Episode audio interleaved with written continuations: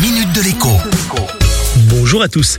Vous avez peut-être entendu dire que les ventes de vélos ont littéralement explosé l'an dernier en France. En ville, beaucoup ont choisi d'aller travailler en vélo afin d'éviter les transports en commun et c'est eu des heures de pointe. Et d'autres, eh bien, ont choisi le vélo pour aller se balader et prendre l'air malgré les restrictions liées au confinement. Rappelons que la pratique du vélo sportif était autorisée.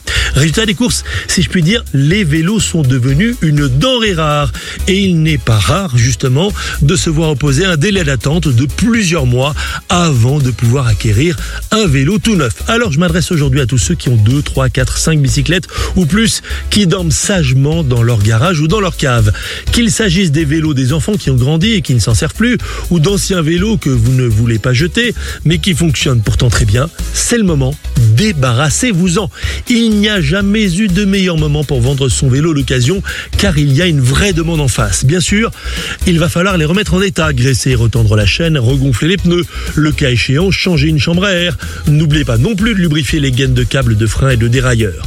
Mais je vous assure que ces quelques minutes d'entretien seront rémunératrices. Un bon vélo en bon état, eh bien c'est 60 à 80 euros facile dans la poche, parfois plus. Et s'il s'agit d'un modèle recherché, un vélo hollandais ou encore un vélo de course, eh bien on parle cette fois de plusieurs centaines d'euros. À lundi.